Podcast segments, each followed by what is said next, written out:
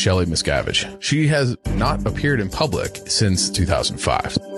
Where's Shelly and what happened? Where is Shelly? We're looking at like 17 years of a person just missing. Shelly Miscavige was given into the sole care of L. Ron Hubbard by her parents when she was 12. This is where Shelly is believed to be being held captive.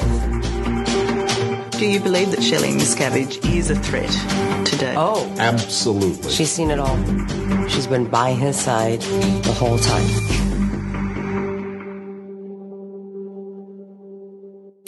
Welcome back to the channel.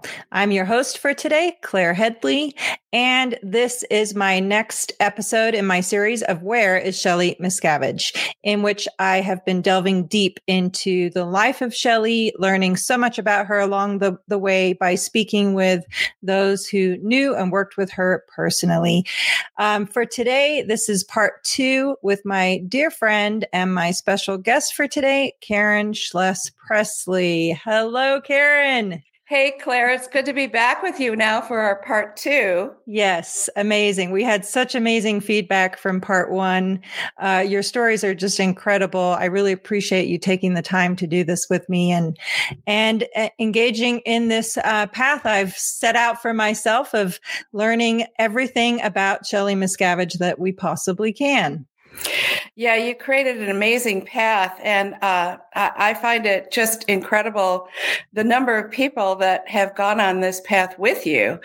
um, the number of comments and viewers from our part one, I'm I'm really humbled by those comments and really appreciate people's in depth comments, you know, talking about how we discussed, you know, just looking for people's humanity and discussing the real personal side of, of Sea Org life that is kind of hard to talk about. So um, I think you've created an amazing path that that a lot of people are on. Well, thank you for being here with me. I really appreciate it. And yes, amazing, amazing feedback. Then this has is growing into an amazing community as well. So supportive and just a, a really good thing. But so for today, we're going to pick up on part two of your interactions with Shelly. Where would you like to resume for this? Well, we were we were discussing a story about how Shelly um, as I was doing my liability formula after walking off my IMPR post and being punished hauling rocks in the levee for a couple of weeks, and how I reached out to Shelly to ask her if I could do anything to help help her as part of my liability formula and she said yes drop what you're doing and fly out to the flag land base so i told the story of coming out to the flb and um, having an office down the hall. Dave and Shelly were at one end of the WB and I was at the other. And what it was like to just be there with them, working just, you know, doing a design, submitting it down the hall and getting it approved. You know, mm-hmm. I was so used to the command channels at the int base and following everything. And now here we were fast tracking this project. Yeah.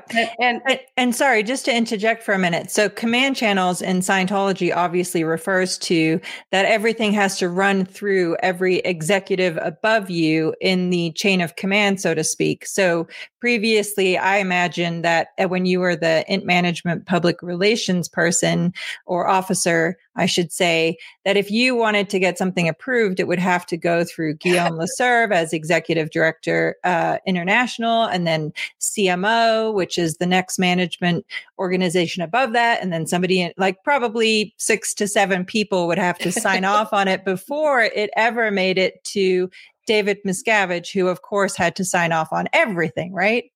Yeah. And the joke was, I mean, the bureaucracy was so ridiculous, but the joke was none of the people that signed off of it had any knowledge or had anything to do with what I was doing.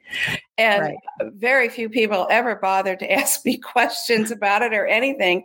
They just signed off and it went to Dave straightway. So he was the one that would catch the errors or the things that need to be corrected and and um, you know maybe claire you mentioned to me that there was a point when when you were in RTC, uh, and you were uh, you were doing some cramming.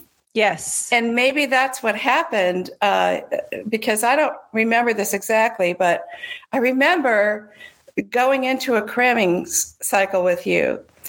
I don't remember what it was about, but it had it had to do with Dave uh, getting a submission from me, and maybe something on it needed to be corrected. Do you do you remember that? Yes, I do. So this was, and again, so for context and um, you know scenery of what we're talking about. So I was in Religious Technology Center and I was specifically at this time. So from, let's see, 1996 until 2000, I was in the section of Religious Technology Center that was responsible for overseeing management operations like and so we would attend every single meeting that david miscavige had with management which as you recall were extensive mm-hmm. especially when he was on that property. But even when he was in clearwater florida he would do conference calls like every you know we had those spaceship uh, conference phones set up so that it was perfect audio quality and all this anyway um, but yeah so i and my my role specifically was cramming uh, which cramming in Scientology is essentially correction. So if uh, if somebody if a management executive does a proposal and it's deemed that it's either violates Hubbard policy or directives or isn't in compliance with David Miscavige's instructions, then they that the purpose of cramming is to then address that. So either find out what you disagree with, for example, or find out what you did wrong, or uh, clear up your misunderstood words that you didn't understand that are causing you to do it incorrectly, or whatever. Um, and so, yes, I worked in the Qual building in the that little hallway where there were cramming offices. I remember that. Yeah, and I had the one all the way at the end. You know, they had the camera system, of course. Um, and I don't remember what our specific interaction was, but I'm quite positive that it had to do with a, a submission or a proposal that you had done that yeah. had been rejected by David Miscavige. And, and, and it, and Shelly Miscavige is the person that told me to do this with you. And there were always like uh, there there was always a tone associated with um, such a a, situation. Like, for example, if um, most often, if it was Mark Ingber, let's say, it was deemed that, oh, he messed up because he has evil purposes and he's committed crimes and, you know, get to the bottom of it. In the case with you, it was different. It was like, you know, Shelly was protective of you and um, and I think she she could see that you had talents that could serve the purposes of what Shelly deemed to be good for Scientology, and so it was just a different tone. That's what I remember. But I I think it was not that long before you you ended up escaping, if I remember correctly. well, I left in. Uh the end of the summer of 1998. And I think we all got back from Flag after the whole big Flag land base project. I remember that being, well, Lisa McPherson, I think, died in 95 or 96. Yep, December, and, December 1995. Okay, so I was there for months, many months after that. So I think I got back to the base in the middle of 96 or the end of 96. So, but at that point, we were talking about Shelly. I had been talking about um, uh, her as who who she was as COB assistant, who she was as her own person, and who she was as my advocate. And um, so that's how I got into that storytelling. That she really became my advocate the day that she told me come to the flagland base. I think ever since and that that was in 95 and i didn't leave until 98 so she was my advocate over from 1995 to 1998 wow. And i wish that i could have talked to her about the fears and the um, the the agony that I felt about the way Scientology was going, and in some cases I did try. Um, in fact, maybe this is a good time to read a story uh, that is in my book that relates to this. Um, okay. Because because Shelly, I felt that she was my advocate, and this was always a conflict in the sense of you know, you and I discussed the theme or the motif of RTC was being as hard as cold chrome steel. And I want to talk about that a couple of times in our talk today. Um, in fact, I'm going to ask you a question about that in a little bit. Okay. But but going going back to this point, um, it was always a conflict because I felt that Shelly had to do carry out her role as COB assistant the hardest cold chrome steel bullshit that, you know, first of all, did LRH write that or was that by, by uh, David Miscavige? That was that, written by Hubbard. Okay. Yeah. All right. So since it was LRH, she adhered to it, as I'm sure you all were drilled and trained to do, and that's part of what I part of what I want to know. Um, but anyway, her hardest cold chrome steel thing, she had to carry out that persona whenever she went around the base with Dave. But there were moments when she was not with Dave, and I felt like she would try to steal moments when she was just being her own person. And so I want to read something. This is my book, Escaping Scientology. I have a few pages tab that I want to read from today. Perfect. Yep. And I and of course I will link to your book again in part two description for this video. So I really appreciate that. Thank you. Yeah, of course. So this one moment um, when Shelly, I think, was just being her own person, um, she called me up to the villas. Now, you said you described that there were three villas. The lower villa was where Dave and Shelly lived. Yes. The middle villa, I, I understand, was where the RTC staff basically worked. And the upper villa had the war room and COB's office. Yes, that's okay. right. Okay. Now, where was um, Shelly's office in those three buildings? It was so Shelly's office was also in the upper villa. Okay, that's what I thought because whenever I would go up to COB to do a design submission, or he would call me up to review something, I recall very specifically that Shelly had um, a desk that was kind of built into the wall. And it seemed like there was a big window above her desk. Yep, that's exactly right. Okay. And was it kind of a, a, a three sided window? I forgot what they're called. Uh, anyway, she had a, a, that's, was that the extent of her office? Yes. So, very interesting. This is one of the questions I was going to ask you. But so, COB had this big room that was his office. And when I would go up there, I trained myself to just make eye contact with him and not let my eyes gaze around his room.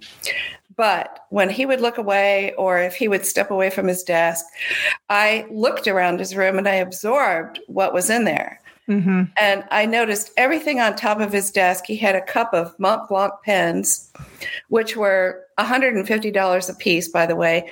And I one time counted them, there was a dozen yes. These pens in the cup. Um, and he had his chair was built to the size of his body or it was custom sized for his small stature. As was his desk it was at the scale that was not overwhelming to his body size which was small. And he had an incredible sound system uh, speakers and everything else in there on shelves and beautiful couch and all that. And I thought how interesting it was that COB's COB assistant's office was basically off the hallway at the end of the room mm-hmm. under the window. Did she have more of an office than that? Nope, that was her office there. Um, when when the RTC building was built, which I think that was after after you, I left. Yeah, yeah, and that was a forty million dollar uh, I think, 40,000 square foot building. Yeah. And so she did have a bigger office in that building, but nonetheless, it was always dimin- diminutive or, you know, much smaller than, of course, David Miscavige because, uh, as his assistant, she was his facility differential, is what it's referred to as in Hubbard policy. Of she exists solely and only to get his orders carried out and executed. Right. Well, so since we're talking about the office, I hope I can find this particular story. But one day, um, Shelly called me up to the upper villa, and um, because she said Dave wanted to go, COB wanted to go over a design submission with me. So when I walked in, she escorted me. It was past her desk, and there was like an island in the middle of the room. And she had placed my design submission on that island. And I, I did design submissions in these big, like 24 by 36 design books with spiral at the top so we could flip the pages. And he would flip the pages and we would go through and and all that. So this one particular um, time uh, she escorted me in there and dave came over and she went and sat at her desk with her back to us but obviously she could hear everything we were discussing. And COB stood on one side of the island looking at the pages, and I stood on the other. And um, as we were going through this, I, I, don't remember which submission it was, but it had to do with it was a Sea Org unit. And we were in the process of revising, like taking out the military look of the Sea Org uh, even the insignia we were looking at redesigning the insignia hmm. and and we were um, even though it was military we were finding different ways of representing the insignia besides military style like bars on the shoulders and stuff like that there's other ways we were discussing of how to do that Shelly had had a lot of ideas. And anyway, so this particular submission, Dave is looking at these pages, and here we are talking about the depths of Sea Org and Sea Org imagery, right? And as we're looking at this, um, hopefully, let me find this page. I had it marked. He's he's looking over at um, at this uh, Sea Org imagery, and he said, "I wrote this in my book. Right now, I can't. I guess I didn't mark it." But he he was looking at this Sea Org imagery and he said he had his hands behind his back, like he was looking up, and he kind of went off into this deep in thought space that I had never seen him do before. Because he was always riveted, right? Riveted. And his those cold blue eyes would stare at you and make deep contact with you with his version of TRs. But but at this moment, he like it, it, it's like he took a mental break or something, and he's standing there, kind of gazing up in thought, and he said, "You know, we can't." And he said this out loud to me. Where was my recorder when I needed it? And he said, and this is in my book, he said, you know, we can't sell people Scientology, but we sure can sell them IAS memberships and donations. Hmm. Wow. This is the leader of Scientology stating that we can't sell people Scientology. Wow. And where and, was my recorder? Right, right, exactly. And isn't it isn't it true? I'd have to pull it out again, but I recall that Hubbard specifically had policy not to do fundraising, which is exactly what the IAS is and what the Ideal Org program is. And yet it's a direct violation of an existing policy. So if you're going to go to bat for Scientology and Hubbard, then don't ignore the violations right in front of your face, right? Well, you know, he's off on this thought and he's thinking, well, you know, we got to bring in money somehow. But what shocked me is that he would make that statement to me. Right. Me. I wasn't, you know, Mark Yeager. I wasn't Guillaume Lesevre. I wasn't Norman Starkey. I wasn't Shelly Miscavige. I was Sea Org Image, you know? And I thought, wow. But it made me realize perhaps who he felt me to be at that moment. Did he feel so comfortable that he could make such a statement with me? And at that moment, I looked over because Shelly was right down the hall and she didn't flinch, she didn't move evidently they had conversations about that all the time. So maybe that was no big deal as a topic. But for me, it absolutely lambasted me. And I write about, I write about this in my book because what shocked me is that Dave said, um, "We can't sell people Scientology," and little things like this that I'm going to continue telling you stories about. These are the things that contributed to me knowing that I had to get out of the Sea Org and Scientology. Because if we can't sell people Scientology, then what the hell am I devoting my life to? Right. It certainly isn't to raising money for the IAS. Right.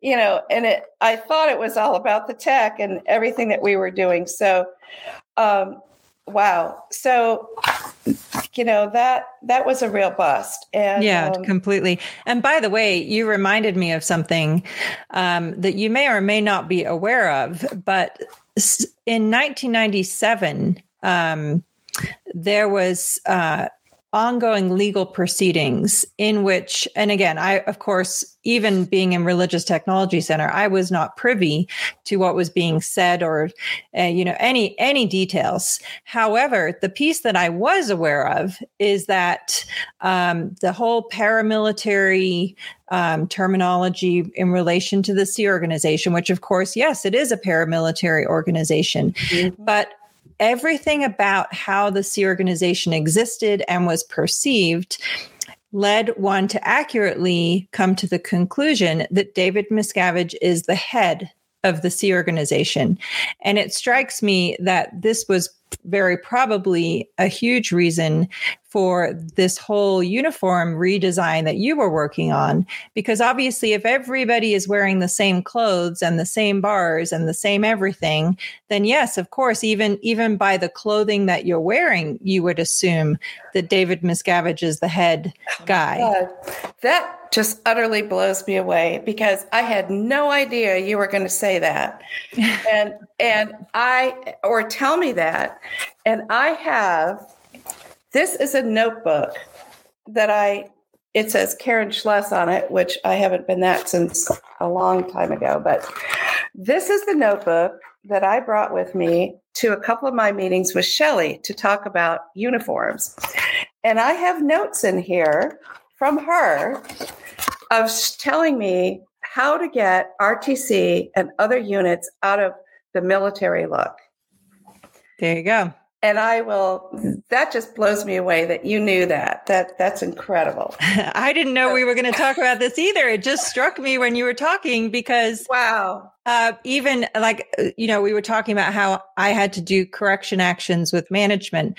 And one of those correction actions with management executives and also the marketing and um, dissemination staff was to change the way that they talked about David Miscavige to not talk about him as the head guy.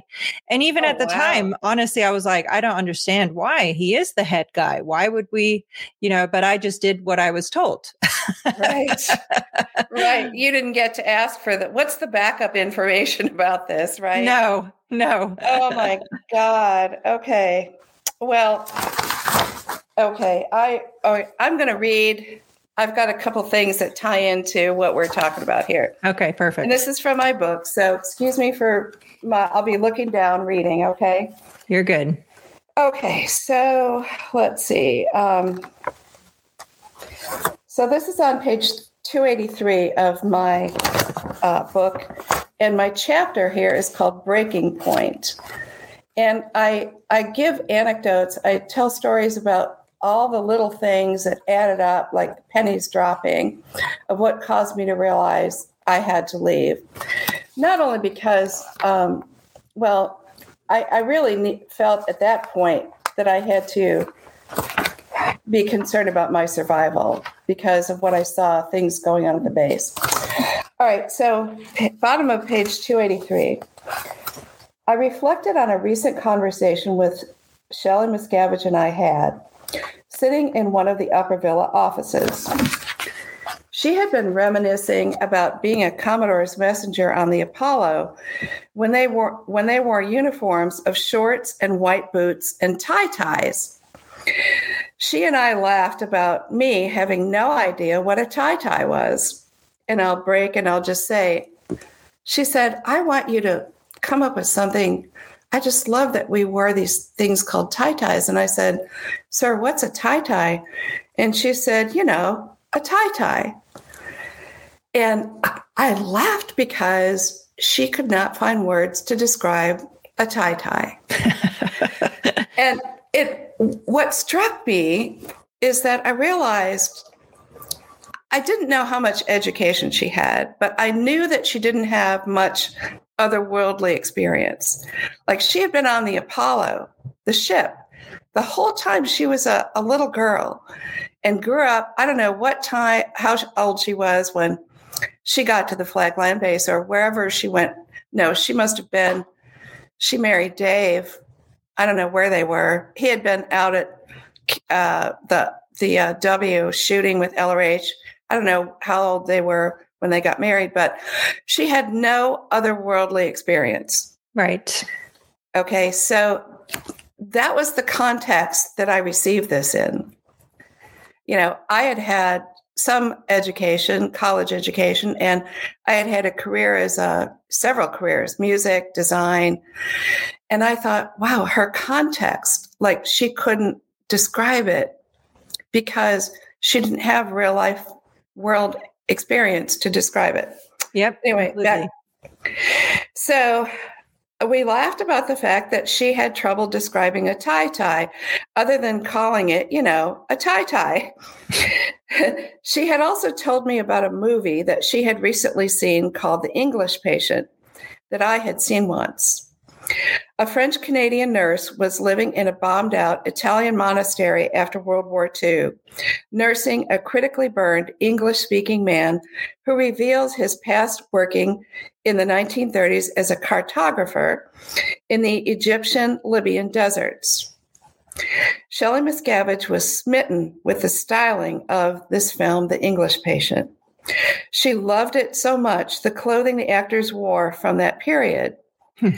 She told me to research that movie and propose a uniform for COB's office staff based on the clothing, the costumes of the English patient.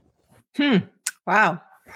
It had a Banana Republic influence with 1930s khaki pants and white cotton shirts.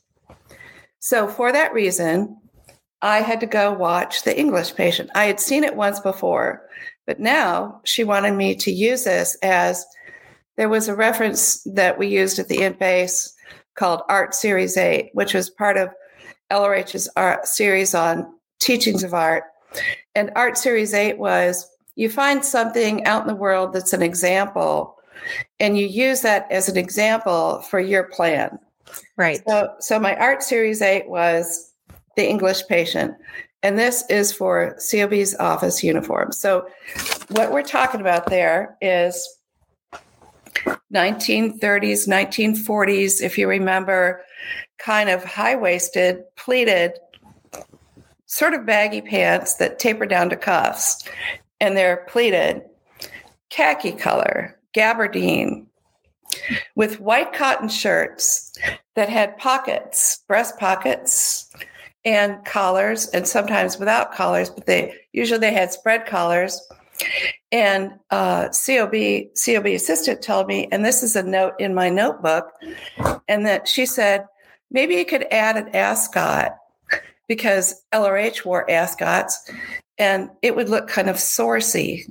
And that's the word she used S O U R C E hyphen Y. Wow. And and for context, everybody would refer to Hubbard as source, Source. because he was the source of Scientology, right? But wow, that's crazy. So And I she wanted that- she I wanted David my notebook. Miscavige's office and David Miscavige to be, to appear as source Sourcey. Which has completely that is the path that has transpired since we both left it's that's insane Yeah, exactly. Um, before I read on, I'm going to go into this little notebook. And this was these notes. Here's my first page of notes. You can see it talks about um, English patient. yes i see that This is probably from um, 1996, 1997, something like that. Um, and for COB, no blue shirts, all white shirts. Um, COB's office supposed to be white and khaki, and CMO Int was going to be completely different, probably blue, but take out the military, make it look like this 1930s, 1940s sort of style. Um, oh, there's so much in here uh, that is just crazy, but I ended up designing some jackets for RTC. Do you remember those navy blue jackets? yes i do Okay, so those were very 1940s. If you remember, they were um, they had epaulets up here, but not to look military. I, I don't remember if they did have epaulets or not, but they had kind of strong shoulders, and I we had the um, embroidered logos, and they hit the waist. That was a very 1940s English patient style of kind of like after a bomber a bomber jacket that was worn during the war. yeah Um, so that was the influence on the jacket. Except we did it in a navy blue gabardine, and then we embroidered on it. yes And- and and then- and, it and didn't it have the person's name on one side and an rtc on the other? Do i remember that correctly? Okay yeah, yeah, it did. Um, and so I wanted to ask you um, after I designed those RTC jackets, did you ever hear uh, Shelly or Dave um, comment on that product or uh, like the look of it and how it fit in with their plan for transforming the look of COB's office or RTC? Um, not specifically, though. Though I know that um, both Dave and Shelly were both very much about appearances. You know, like the the there's a the Hubbard policy that says uh, they will know us by our mest, uh, which you know translate that to the people in civil, civilians in the outside world will recognize our power and our strength by the quality of our belongings and our buildings and our clothing and how we present. So they were both always very much like sharp, presentable, you know, a lot of focus on that. And I do remember the uniforms that you're talking about um, that were fashioned after the English patient. Of course, I had no idea that that's what they were fashioned after.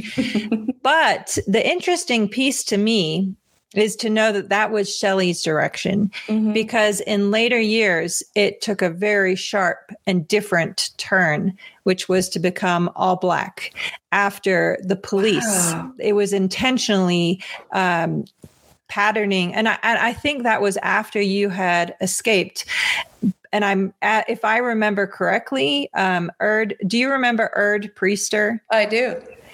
I think she is the one that did the design of the police uniforms because, of course, uh, Religious Technology Center and David Miscavige are police. That was the intention. Uh, it's a policing organization, and in fact, um, I've talked about this recently. and I'm not sure if you if you're aware of this, but uh, so on the so in Scientology, any organization has an organizing board or an organizing chart. Mm-hmm. And do you remember that in the upper corner, there was a, a little triangular flag that represented Religious Technology Center? I do. Okay, so did you know that the reason it, it's that shape is because it represents that RTC can go in at any level, anywhere, regardless of the command channels that everybody else is required to follow? I did not know that. I never read that. I never heard that. Yeah. I saw I, it there, but I didn't yeah, and, that. I think it's uh, if I remember correctly. So of course there are there were RTC advices is what they were referred to, and it was a a, a dedicated library, computer library, um, in the source information retrieval system, referred to as SIR, and only people in Religious Technology Center had access to those. So that's why it would it's not something commonly known. But the point being that RTC is literally it's also referred to as the Inspector General Network. Uh, it is entirely police. So after that English patient design that you're talking about, where Shelly was trying to look like L. Ron Hubbard, David Miscavige changed that very dramatically to police. Fascinating. Absolutely fascinating.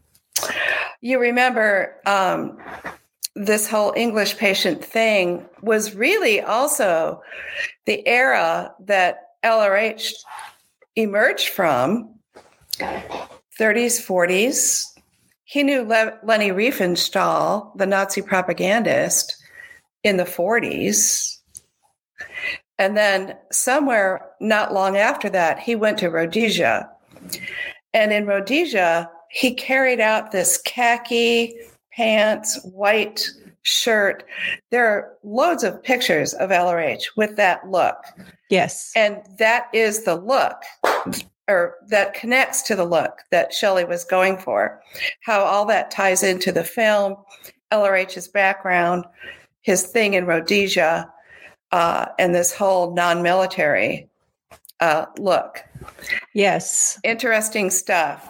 Very so, much so. And and of course, to tie it back, Shelly started working with Hubbard very, very closely at approximately the age of 11 in the late 60s.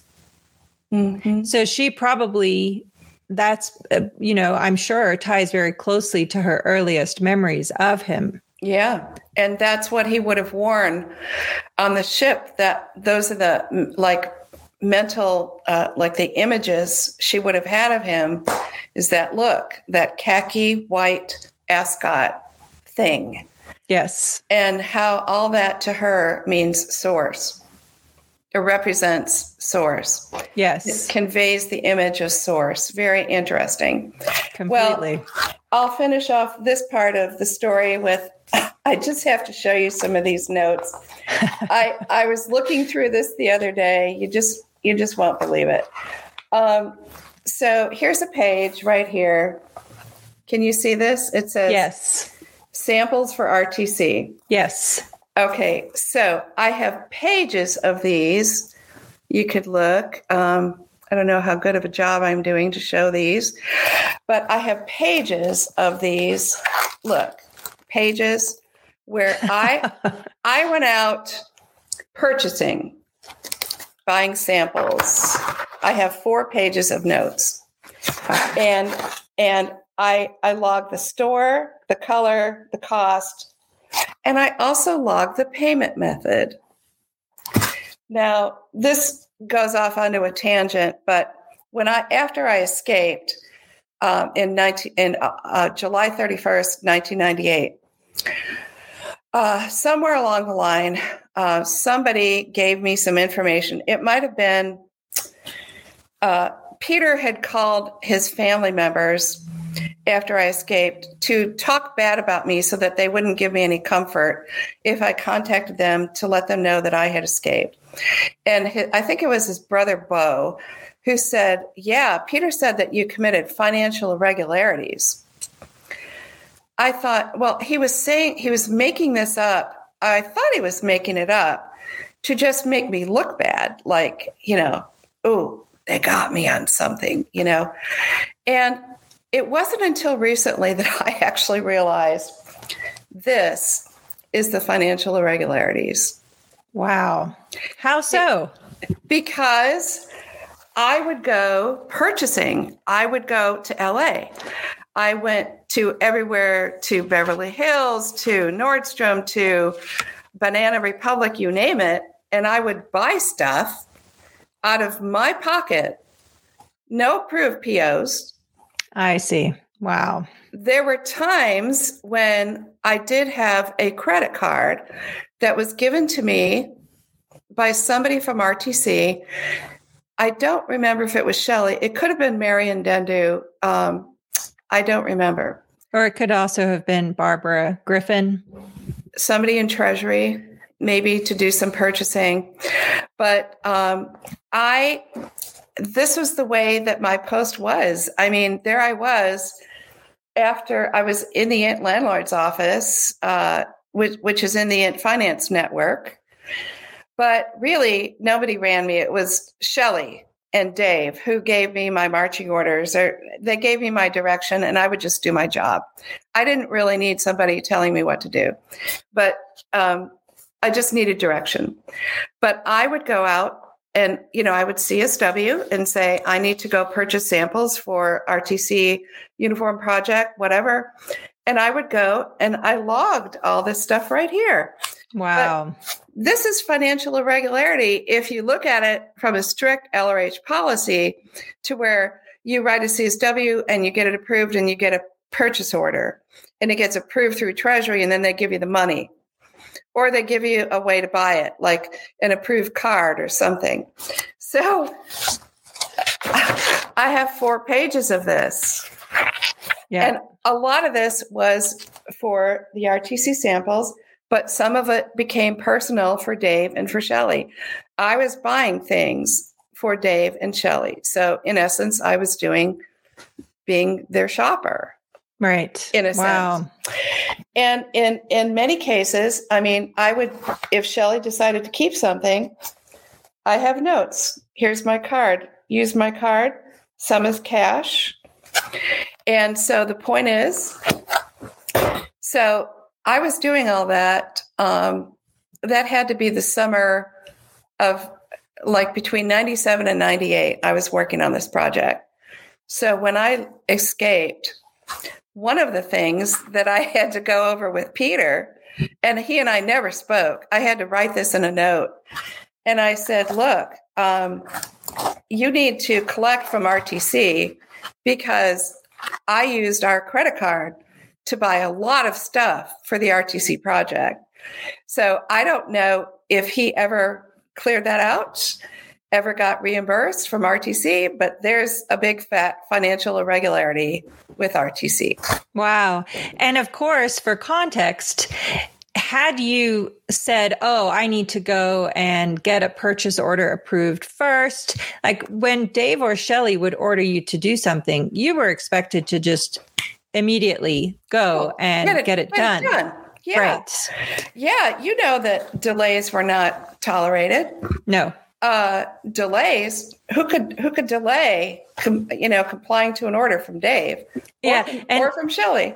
Right. And isn't it true that if you did that, you would be found guilty of the crime of, quote, using policy to stop unquote. There you go. Yes. Using policy. You're damned if you're damned if you do, and you're damned, if, you, don't. don't. so wow, you know. So I was between a rock and a hard place on that one, you know. Um, but Shelly kept a, quite a few things that I bought. I've got on one of these pages. I've got her sizes. I've got Dave sizes.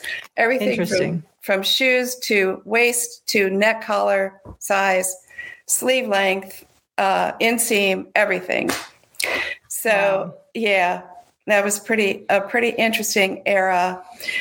Um, of course, I enjoyed it because that was like my work that I enjoyed doing, and I thought, wow, I guess, I guess this is okay. So. Uh, anyway, it's oh, crazy. Yeah. So, um, so one day, so I was asking you where Shelly's or the uh, Shelly's office was in the, in the upper villa. I know where it was down the hall from COB, but there was another area that she used to work in, and I think that must have been in the middle villa. because it was sort of off the driveway and there was a room that had a work table in the middle. So sh- that I know what you're talking about. That was in the Lower Villa, and it was on. If it's the room I'm thinking of, if it's it was on the um the south side of the villa, so it looked out over the road, Highway 79 that ran through the property. So it was on the back side of the Lower Villa. Okay, that I don't remember. Um, Okay. I remember going up there on my scooter, coming up the driveway, and then going into this room with her. So she brought me into this room one day, and um, and we were talking about the RTC uniforms. But that whole discussion segued into another conversation, and it's it's quite amazing. And I wrote it in detail in my book. Good. All right, so I figured this would be a good time to talk about this because, you know, I learned a lot about Shelly as she was talking to me about things like the English patient and her contacts with LRH on the ship, and the idea to sort of assimilate, or no, excuse me, to exemplify a source image, which I think is very interesting because most of the pictures that public have seen of LRH are from his earlier days in the 60s, Yes. the the 60s and 70s, uh, Rhodesia and things like that. So that image was there. So all right, so in that context, so she brought me up to this villa, to this workroom, and it was away from COB. His his workspace was nowhere near this. And she and I were sitting at a work table by ourselves, and there was a window. Anyway, no one else was around. So, in the middle of talking about the English patient 1930s look and all that, the Banana Republic thing, I'm going to read now in the uh, from this expert in my book, page 284. In the midst of this lighthearted conversation, COB assistant asked me, What tone level do you think the int based staff are in? With little hesitation, I said, I think most everyone is numb or in fear. And I wrote, that's below 1.1 covert hostility, around 1.0 on a scale of 0 to 40. Individuals ridden by fear are afraid to be or to own anything. That's in my book. So I said, you know, I was shocked that she asked me, what tone level do you think the int based staff are in? Yep.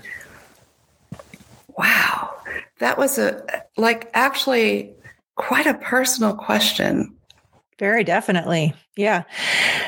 And do you think that she was asking you that with the inference that that tone level was driven by David Miscavige or something else? Oh, I'll I'll read you the rest. Oh, okay. I- I Sorry, answered not to jump ahead. no, no, no, no. Good question because that's exactly what I what I talk about.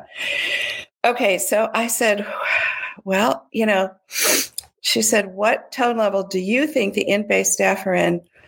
And I said, "I think most everyone is numb or in fear." Okay, so that's around one to 1.0. COB assistant responded, "I think they're lower, like in apathy." And for those who aren't familiar with the tone scale, apathy is very low on the tone scale, which I think is like 0.5, somewhere around there. yes, that's right. Which is essentially half a point above being Above dead. Dead, It- above complete dead. apathy, like it's depicted in the Scientology film as just like, you know, uh, very Yes. close to dead. Yeah. Yes. So COB assistant responded, I think they're lower, like in apathy. And I go on to say, I wanted to ask her why she thought the staff had fallen into apathy, but I felt a bit cautious of treading too far into what was or what had been a comfortable conversation. I did say, I think many people don't know how to do what's wanted on their post. They're afraid of screwing up and angering COB. And uh, Shelly replied, So many people have no clue how to do work without requiring orders. They wait for orders before they will do anything. And I looked at Shelly and I said, I thought to myself, God, I'm having this conversation with COB assistant, right? Yep. About the about the whole int base. So I responded, Sir, do you think they wait for orders to do anything? Because they are in fear of doing something on their own that might be wrong? She said, No, that's just being a robot. Not doing anything is apathy. Well, that was our conversation. And my, I have a few things to say about that. Yeah. And I'll read.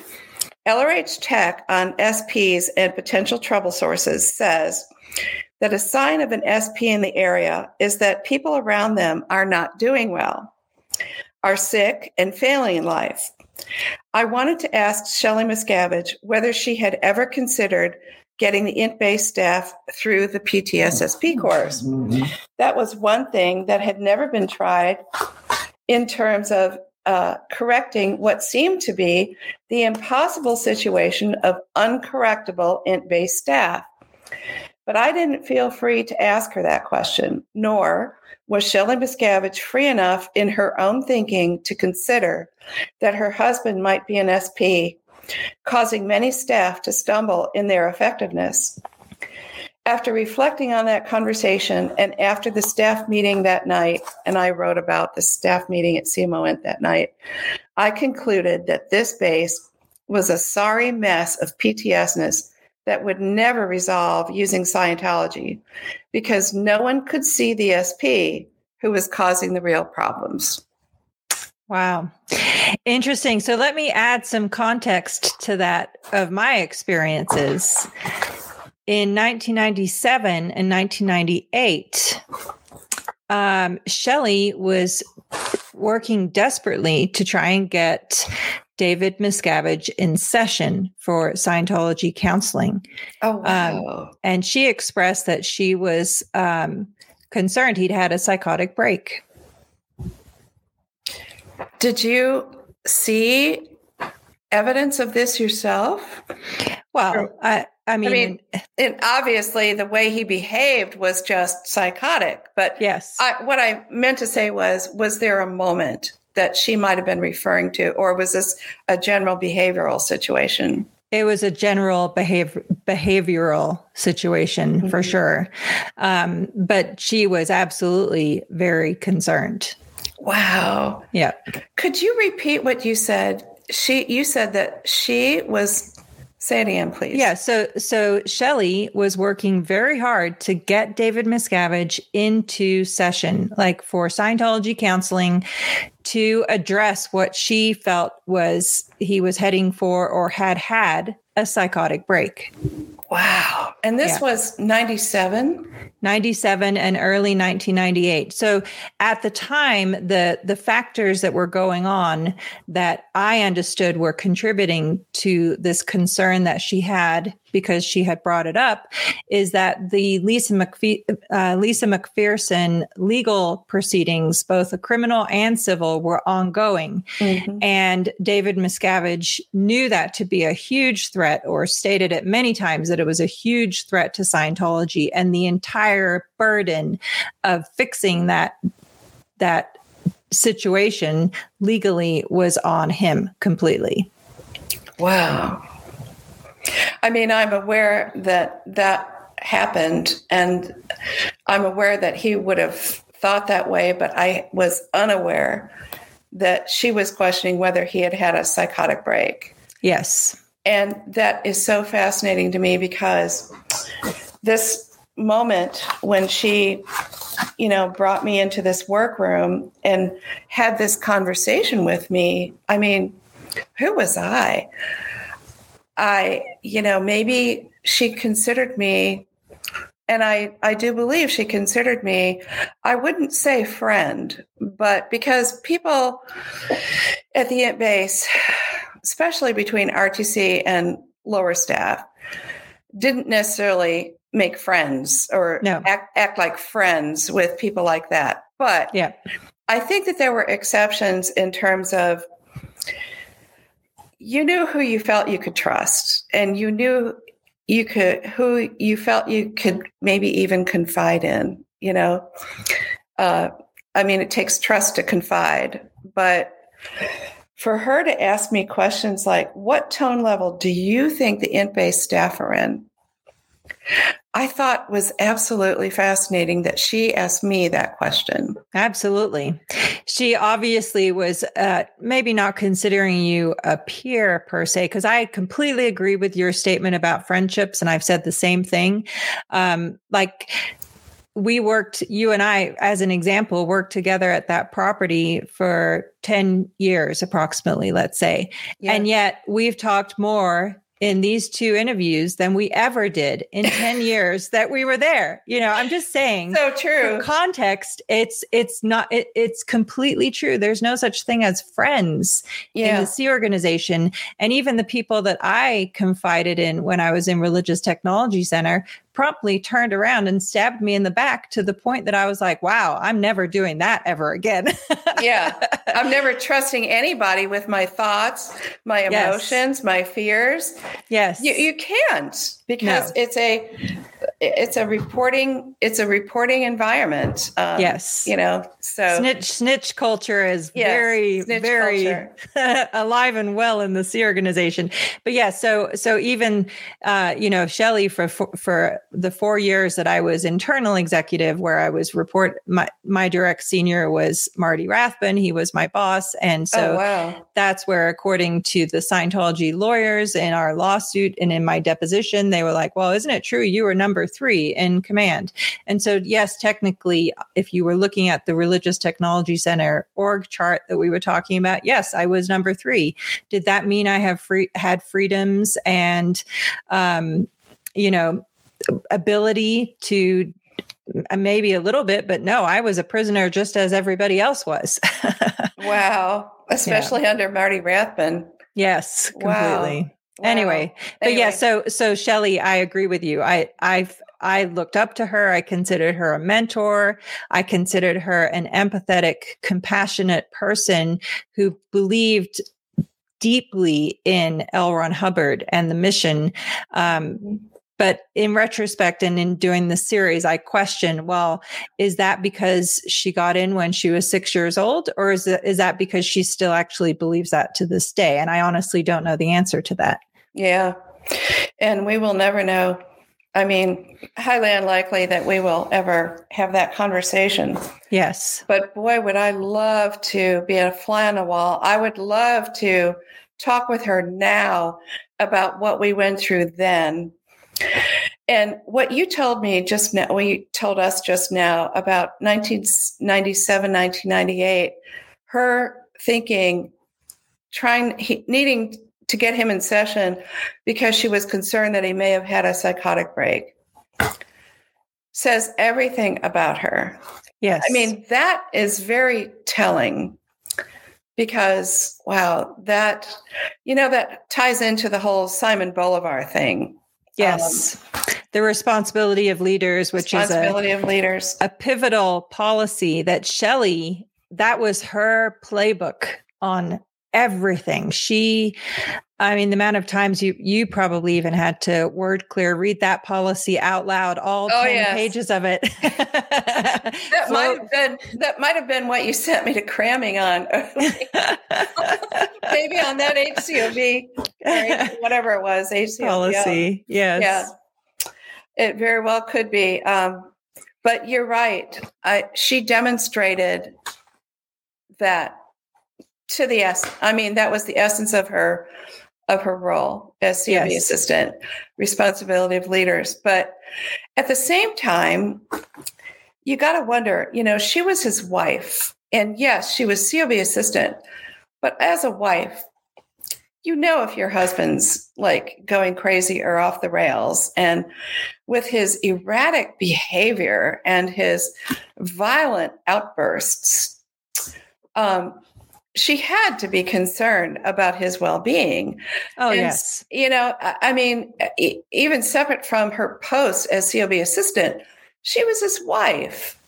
And so she saw how it was affecting him in ways that nobody else would have been able to observe. Yes, you know? completely. And and there's no doubt. You remind me too.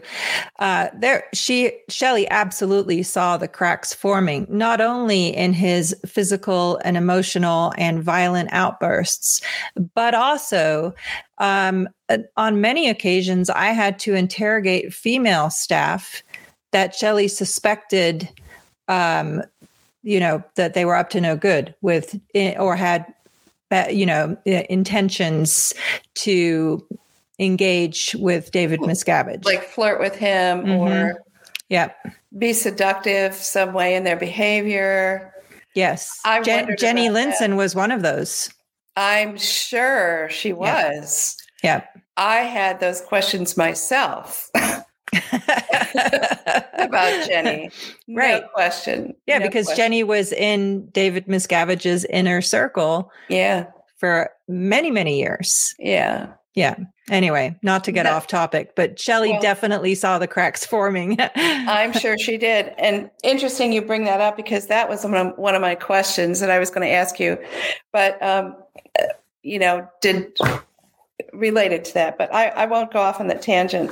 Okay. Um, but I want to finish. Um, so we're talking about David, David's state of mind and how Shelly reacted to this. It was her as her own person being his wife, but it was also her and her role of COB assistant and how she used the responsibility of leader Simon Bolivar policy as her playbook. But this is what she had to deal with. I, I tried to describe his um, behavior, and this is, um, I wrote this in my IMPR chapter, but this is all in context of Shelly having to deal with this, okay? Yeah. Um, it's on page 256 in my book, and it says clearly David Miscavige had his own ways of addressing problems and conflicts. And his state of mind seemed to be outside of our experiences.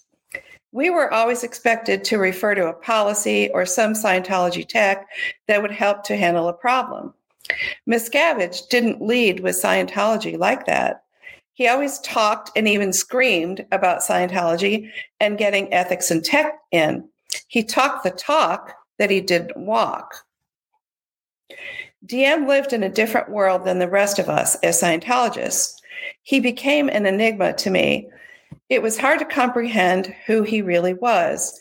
One thing I knew for sure Dave held a strange advantage over the rest of us who had consciences that kept us in line. He seemed to behave with unhampered liberty to do just as he pleased.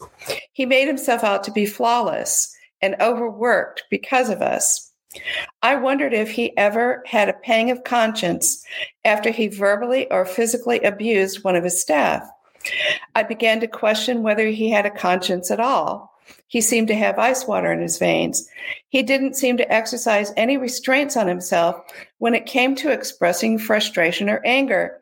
He would scream in someone's face, push or hit them, and then walk away and start a new conversation as if nothing had just happened.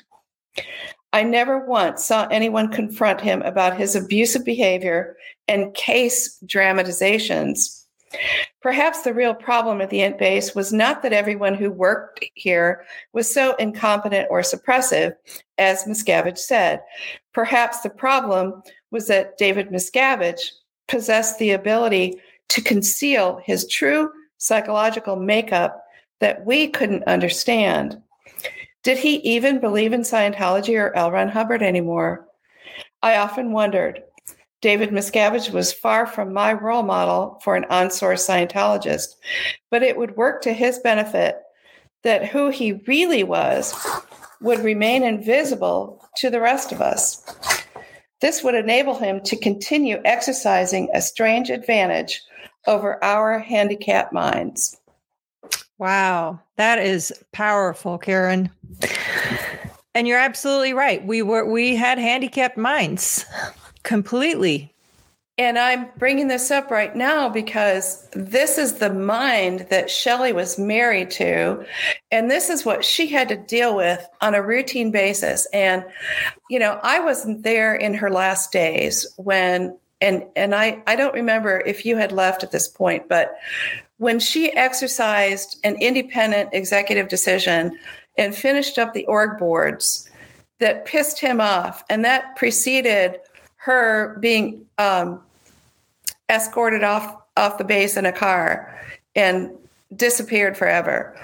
Okay, so she exercised that independent decision, knowing that she was dealing with this mind that I just described. Yes. And she got the whammy right there. She got it. She got the full brunt of it. Yes. Right there. And yes. And that, so her final days as his assistant were after I left. Um, I think she was, uh, it was probably about six months after I escaped. So I escaped in January 2005. Okay. But honestly, I believe that that piece of what you were just talking about in terms of her, the org board and uh, so she was finishing the org chart that had been supposed to be being completed. By that point, it had it was already direct orders from David Miscavige from 1999. So this was now 2005. So six years, and the org charts had not been completed. And because the org charts had not been completed, nobody, David Miscavige said by that time, nobody had a post because you can't have a post if the org chart isn't approved. It became this like just this big giant chaos. Chaos exactly but my point being that yes i believe that that this incident was a major piece but i also believe that shelly miscavige violently disagreed with um, how much david miscavige was interacting with tom cruise by that point mm-hmm. And I think that played a role in her fall, in her being disappeared out of his life. And that was around 2005. Yes. Okay. Yeah, that's seven years after I was gone. And you said six months after you were gone. Yes. Wow. So, yeah, I can't speak to any of that. I, but I, you know, even though I left in 98, I had garnered all these thoughts and all these views. And thank God I captured them and put them in a book because it's still true today as it was when I wrote it. Completely. Know, I published it in 2017, although I'd been writing it for years prior. Uh, but um, crazy. Um, so, which ties back to what we were talking about in part one this conflict of the hard is cold chrome steel thing because that that is what triggered my questioning of who Shelly was when I saw her observe Dave being abusive, whether it was physical assault or verbal abuse or exercising humiliation on people, things like that. And I think that this really grated her at her core. And you made a comment um, in our first talk about how you sometimes struggled with being hard as cold chrome steel. So I wanted to ask you a question, if you'll allow me to ask you this question. Absolutely. Because it relates to you and Shelly and this topic. So when you were in RTC, were you were the staff drilled or uh, indoctrinated or educated in any way, shape, or form about how to be as hard as cold chrome steel? That is a great question. Um, and yes. Um, so, for example, um, do you remember the movie No Way Out with Kevin Costner? Probably. Okay. Uh, refresh my memory. um, so I'm I'm going to botch it because I'm I'm really terrible, even though I saw the movie like four times. Essentially, um, he is a spy, and he's sent in at a young age. He's like a sleeper agent, um, and anyway, he ends up being in the military, and it's this whole big thing, and you don't know who the spy is uh, from the from the beginning, but um, it's a, a shocker of a revelation when you find out, oh my gosh, he was a spy. Anyway, um, and, and it's not that that was representing hard as cold chrome steel. I think it just represents the paranoia that was in David Miscavige's mind. Um, and there was another movie. Mm. Uh, oh gosh, Mark would remember with. Um, uh, I'm going to have to look it up and we'll talk about it next time. Mm-hmm, mm-hmm. But you mentioned Art Series 8 and how, for example, you had to watch The English Patient as a, a you know, to pattern your uniform design. Well, RTC, Religious Technology Center, was made to watch No Way Out um, as that, as an example of like interesting. Yeah, and the because it was always um, Shelly and David Miscavige both were always completely paranoid of plants. You know what they were, and I don't actually honestly know if that's uh, generally a real world term or just unique to Scientology in terms of the context but a plant being somebody that's been sent in to destroy Scientology and is reporting to the outside or the police or the FBI, they were always, always um, suspicious of people being plants. Wow. And yeah. Um, and the the whole as, as was LRH. Yes. Yes. Look at how look at how he implemented all the policy at the Int base of like we couldn't use scented products or scented laundry detergent or soaps because this could be covering up some sort of uh, uh, poison or um, something that a plant had implemented that would harm him or anybody else that was there. Yes, exactly. So in the late 90s, uh, Religious Technology Center started doing plant checks on people just randomly. Like David Miscavige would say, that person's a plant, plant check them. And of course, in the Hubbard writings about plants, it involves that uh, there's use of pain, drug, and hypnosis to flip somebody to become a plant to do their, to, you know, to carry out the evil mission or whatever. Right. Uh, but there was so much suspicion of that. Um, and and yes, absolutely. To get back to your question in terms of hard as cold chrome steel, um, there was always like this. Um, uh, just this requirement to have that steel edge. Uh, another example of that is um, in 1996, when I was sent to Clearwater, Florida, I was in a group of, I think, approximately 26 other Religious Technology Center staff who were training to become representatives. RTC who were going, reps. Yes. yes I remember. Yeah. Yes. And we were going to be sent to all organizations all over the world as David Miscavige's eyes and ears on the ground to be able to report to him anything and everything that was of religious technology center concern which you know there's a giant long list and it includes uh, any scientologist reporting to the police for example you know any legal matters um, that would affect scientology on and on and on. Ironically i was supposed to be the rtc rep for celebrity center Wow. I don't know if you knew that. I did not. yeah. But the point being, to get back to the question, one of the requirements to graduate from this representative training program was you had to send somebody to the rehabilitation project force. Wow. Yeah. Wow. So you had to be a hard ass, hard nose, cold police. Yeah. To send somebody to Scientology's prison camp, essentially. Right. Yeah. You couldn't and you couldn't falter. No, no. You had to you know, stick to it and you you weren't going to make it through the program if you didn't do that requirement. Wow.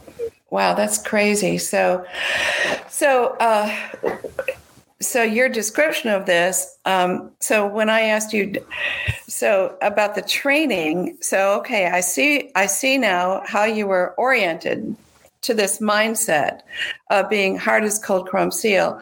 And you commented um, in our first talk, you said that you sometimes uh, were cha- struggled with it or were challenged by it. What did you mean by that?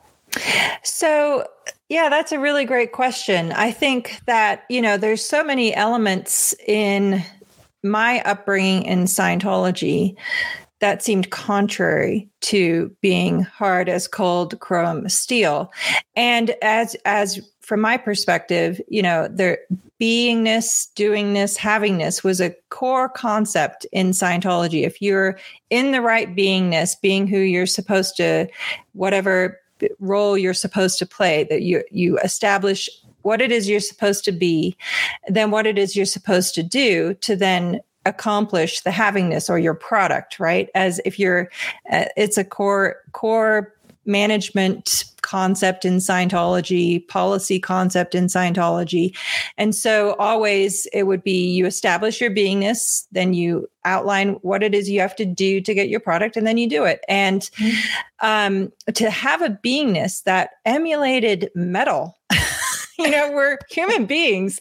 Like how it seemed it just seemed to be in complete conflict with so many core concepts of scientology that i was really trying to you know contort my mind to adhere to. Like yeah. how can you be hard as cold chrome steel and yet have affinity, a feeling of love or liking, reality, something you can agree upon, communication, understanding. How can you have like they just seemed to be contradictory.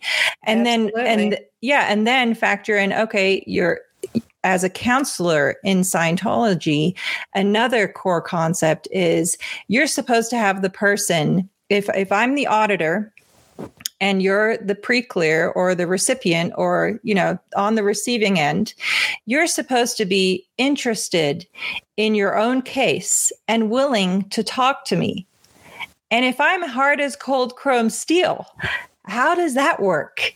Um, you know, again, it just seemed at every turn to be contradictory. And I struggled with it because I didn't you know my purpose uh, i thought that i was doing something that was going to help people mm-hmm. and you know when it turned into david miscavige screaming that this person has x y and z going on uh, i really struggled with that because i'm like well how do you know that that's what they have going on mm-hmm. how do you know and how can you assume that that's what they've got going on and how uh, you know it all just was at great odds, you know, just conf- conflicting. And I didn't have a resolution to it.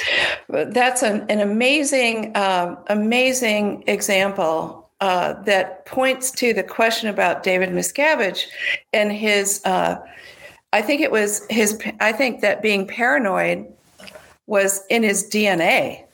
Yeah. Be- because he he got it from LRH. How else would he have learned that? I mean, you know, when he was at St. Hill, uh, when Ron had brought the family to St. Hill, he was learning, supposed to learn to audit.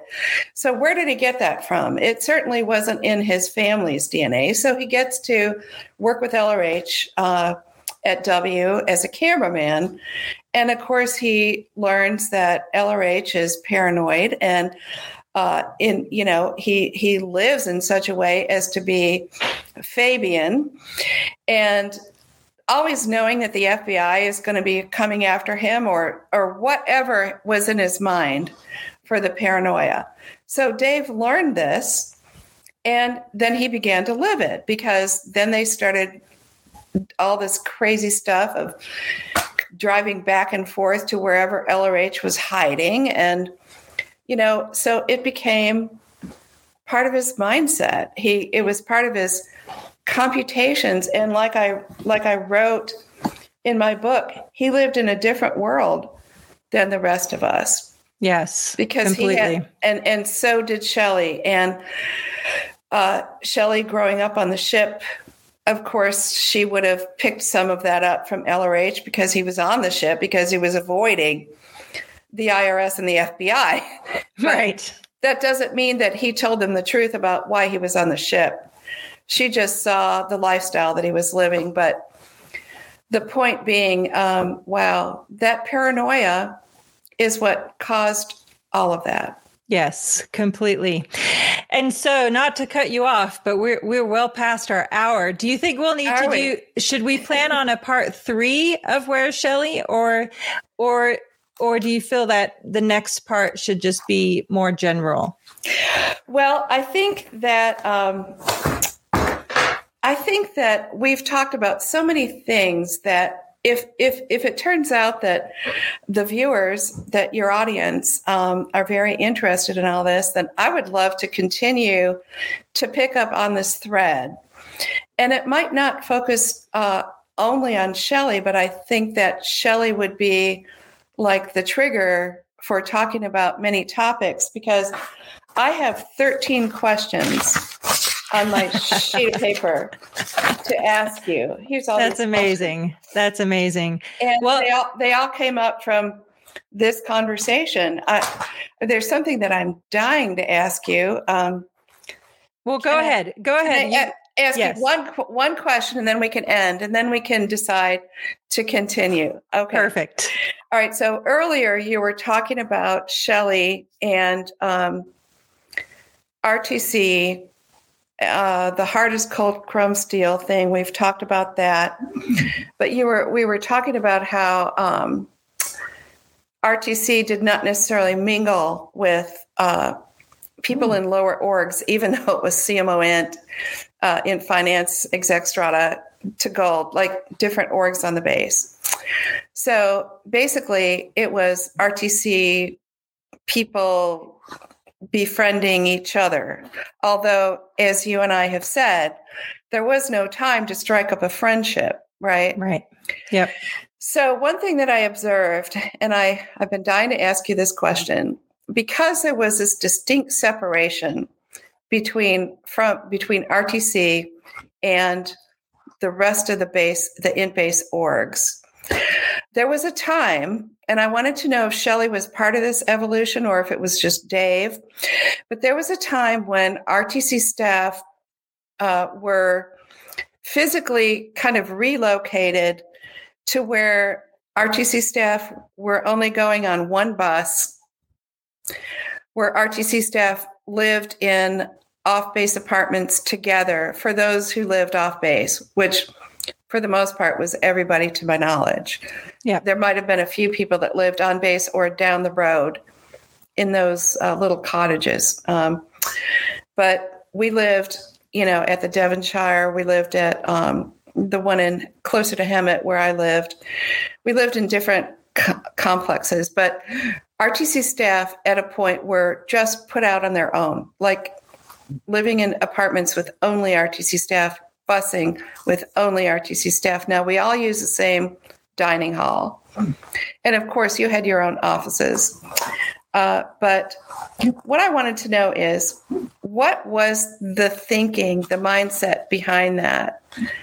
Because it's very, and I wanted to know if Shelly was, is this something that she implemented as a COB order, or was it her idea, or how did this come about, and what was the mindset behind it? Yes, great question. Uh, this was completely driven by David Miscavige, and again ties back to his paranoia. Um, he, uh, let's see. So Mark and I were married in 1992, and then I was promoted into Religious Technology Center in 1996. Uh, our entire 13 years of marriage at that property, David Miscavige went after uh, us trying to destroy our relationship mm-hmm. specifically and pointedly, but even more so after I became um, a member of Religious Technology Center and specifically we i had a conversation with david miscavige in 2000 um, in the middle villa where he said you know i'm implementing a new personnel policy for rtc and I said, Yes, sir, I heard because Shelly had told me ahead of this conversation. And he said, What is it? And I said, You're going to require that any member of Religious Technology Center cannot be married to anybody else not in Religious Technology Center. Wow. And of course, he knew. She told talking- you that. She Yes. told you that that was going to be implemented. Yes, and the and the reason why is because it kept coming up um, that member staff of Religious Technology Center would share things that David Miscavige said to only to Religious Technology Center, and that was considered out security and sleeping with the enemy. These are I these are the words, the terms that David Miscavige used to describe this, and um, and essentially was um, threatening him uh, because, like for example, I'm, I'm not sure if you remember Urs Spory and Caroline Spory. Caroline was a, a staff member in Religious Technology Center, and she said something to Urs about something she witnessed David Miscavige do or say or something, and that was nattering about David Miscavige, saying a critical thing, even though she was just saying what happened.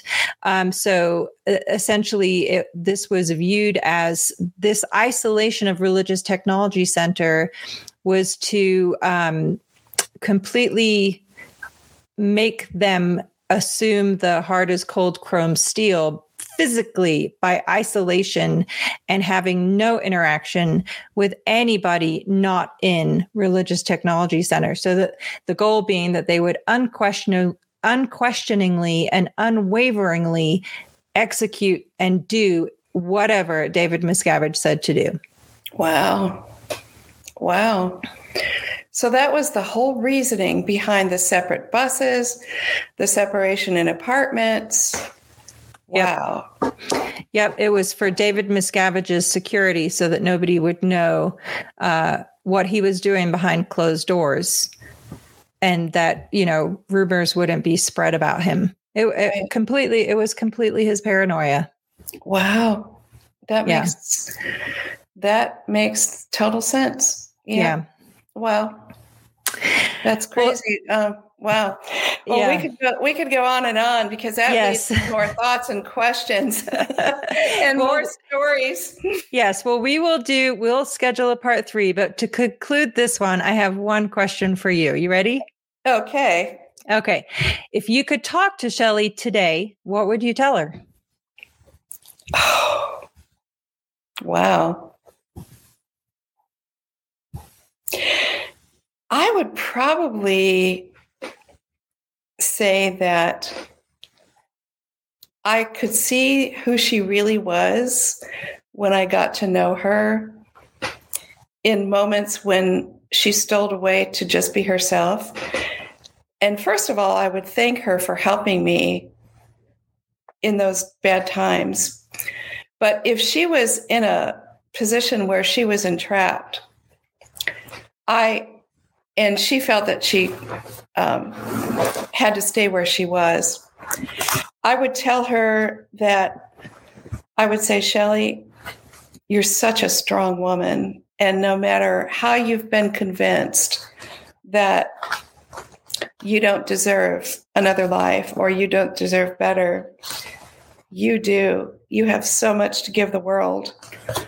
And I would do anything I would I could to help you start a new life. Amazing. Thank you so so much, Karen. I I again I'm just so grateful for your time today in talking about this and we will very definitely do part 3 in which you can answer ask me as many questions as you'd like and we can compare notes on many other mutual experiences. How does that sound? That sounds fabulous. I would love to do that. And may I ask the audience a question? Yes, go for it. Okay. Um, in the comments, I, I just really appreciate the comments after our part one. In the comments, I would love to know because Claire and I are um, obviously we're really good communicating with each other. And i think we have so much to share that could help other people. Um, i'm just curious if anyone wants to comment would they like to hear about um, additional topics? Um, and if so if you don't want to say what those topics are would you be interested in hearing about things like how we got in trouble and what was the cause of it and how we dealt with it. And these are things that might shock people. Would that be an interesting topic? I'd love awesome. to hear that. I'd love to hear that in the comments. Amazing. So, to everyone tuning in here today, drop us a comment below and answer Karen's question and let us know your thoughts. We will look forward to reading those. And thank you again, Karen. I will talk to you very soon. Until next time, bye bye. Claire, thank you so much. Until thank next you. time. Alrighty. Bye.